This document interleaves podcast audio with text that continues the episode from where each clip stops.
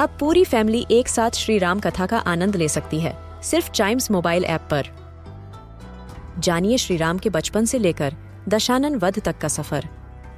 सरल रामायण घर के सभी सदस्यों के लिए आज ही डाउनलोड करें चाइम्स मोबाइल ऐप, एप्पल या गूगल प्ले स्टोर से।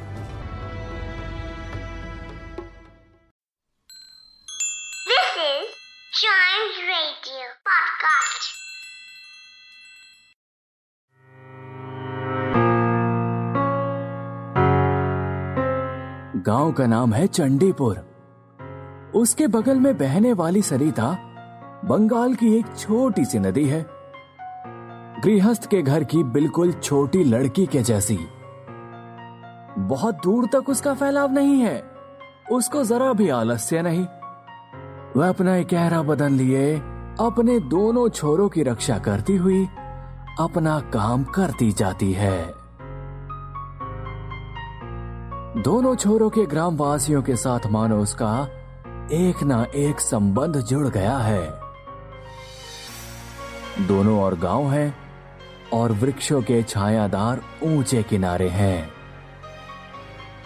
जिनके नीचे से गांव की लक्ष्मी सरिता अपने आप को भूलकर जल्दी के साथ कदम बढ़ाती हुई बहुत ही प्रसन्नचित असंख्य शुभ कार्यों के लिए चली जाती है। वानिकंठ का अपना घर नदी के बिल्कुल एक छोर पर है। उसका खपच्चियों का बेड़ा, ऊंचा छप्पर, गाय घर, भूस का ढेर, आम, कटहल और केलों का बगीचा प्रत्येक नाविक की दृष्टि अपनी ओर आकर्षित करता है। ऐसे घर में आसानी से चलने वाली ऐसी सुख की गृहस्थी में उस गूंगी लड़की पर किसी की दृष्टि पड़ती है या नहीं मालूम नहीं, पर काम धंधे से ज्यों ही उसे जरा फुर्सत मिलती त्यों ही झट से वह उस नदी के किनारे जा बैठती। प्रकृति उसे अपने पाशर्व में बैठाकर उसकी सारी कमी को पूर्ण कर देती है। नदी का ध्वनि सर, मनुष्यों का शोर, नाविकों का सुमधुर गान, चिड़ियों का चहचहाना, पेड़ पौधों की मरमर ध्वनि, सब मिलकर चारों तरफ से गमनागन आंदोलन और कंपन के साथ होकर सागर की उत्ताल तरंगों के समान उस बालिका के चीर स्तब्ध हृदय उपकूल के पाशर्व में आकर मानो टूट फूट पड़ते हैं। प्रकृति के ये अद्भुत शब्द, यह भी तो गूंगी की ही भाषा है।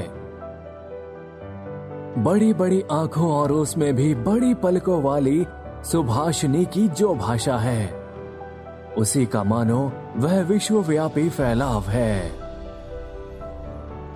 जिसमें झिंगूरों की झिनझिन ध्वनि से गूंजती हुई तरण जमीन से लेकर शब्दातीत नक्षत्र लोक तक केवल संगीत, रोना और उच्छ्वास से भरी पड़ी है।